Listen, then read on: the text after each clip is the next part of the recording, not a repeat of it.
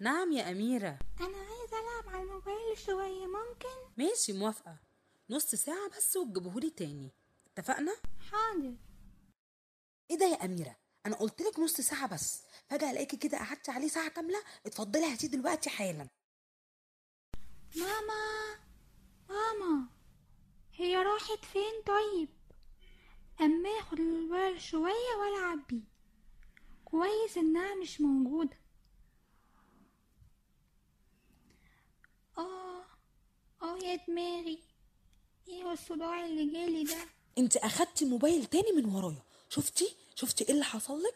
جالك صداع وتحت عينك بقى أسود بسبب إنك قعدتي كتير على الموبايل. يا مساء الخير على أحلى مستمعين مستمعي راديو شيزوفرينيا.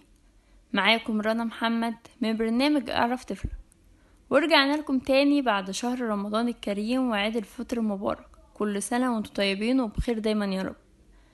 موضوع حلقتنا النهاردة اللي هنتكلم عنه عن الأجهزة الإلكترونية زي التلفزيون والموبايل.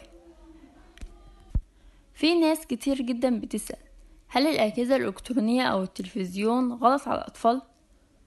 أول حاجة الإفراط في الأجهزة الإلكترونية أو التعرض للتلفزيون بيبقى ليه أضرار كبيرة جدا على الأطفال وبيبقى فيه ضوابط معينة لازم نلتزم بيها عشان نقلل من الضوابط دي عند الأطفال. طب إيه هي الأضرار في الإفراط في استخدام الأجهزة الإلكترونية؟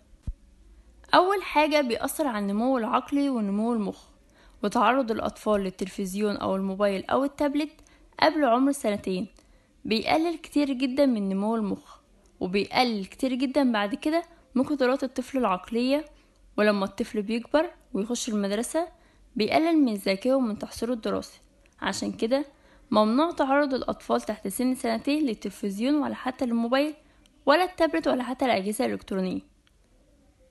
تاني حاجة اضطرابات النمو. تعرض الأطفال للضوء الشديد بتاع التلفزيون أو بتاع الموبايلات لفترة طويلة. ده بيخلي العين تبعت إشارة للمخ إن إحنا بالنهار ولسه الليل مجاش فبنلاقي إن الطفل ده مش بينام كويس. تالت حاجة إصابة الأطفال بالسمنة. الأطفال لما بيقعدوا قدام التلفزيون أو الموبايل في إيديهم ساعات طويلة جدا ده بيخليهم ما يتحركوش كتير ومش بيمارسوا رياضة. فبنلاقي إن الطفل ده ما بيحرقش سعرات حرارية وبيصابوا بالسمنة.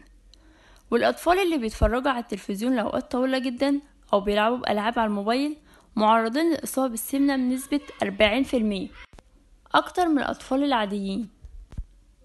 رابع حاجة تأخر الكلام عند الأطفال. تعرض الأطفال للتلفزيون من وقت صغير بيخلي الطفل قاعد في بيئة سلبية يعني بيئة غير مثيرة للكلام أو بيئة مفيش فيها أي تفاعل.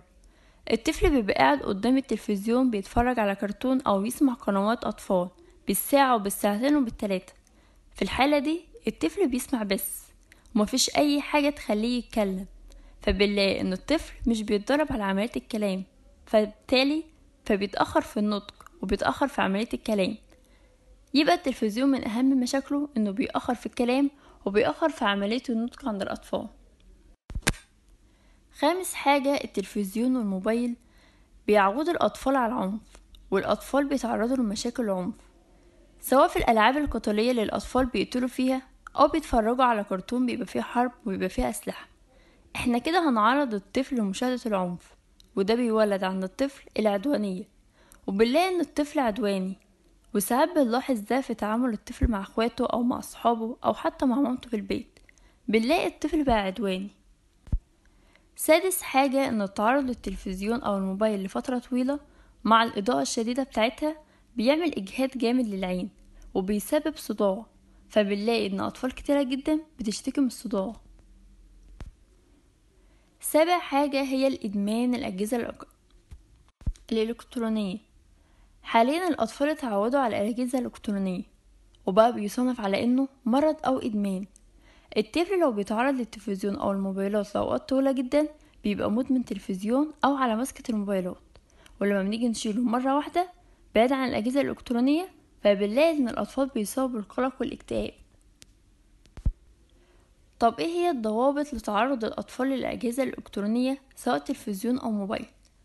أول حاجة إن الأطفال تحت عمر سنتين ممنوع يتعرضوا للأجهزة الإلكترونية ولا تلفزيون ولا موبايل ولا تابلت. الأطفال من عمر 3 سنين لست سنين مسموح لهم يتعرضوا للأجهزة دي نص ساعة بس في اليوم. والأطفال من عمر ست سنين لاتناشر سنة مسموح لهم يتعرضوا للأجهزة دي ساعة بس في اليوم.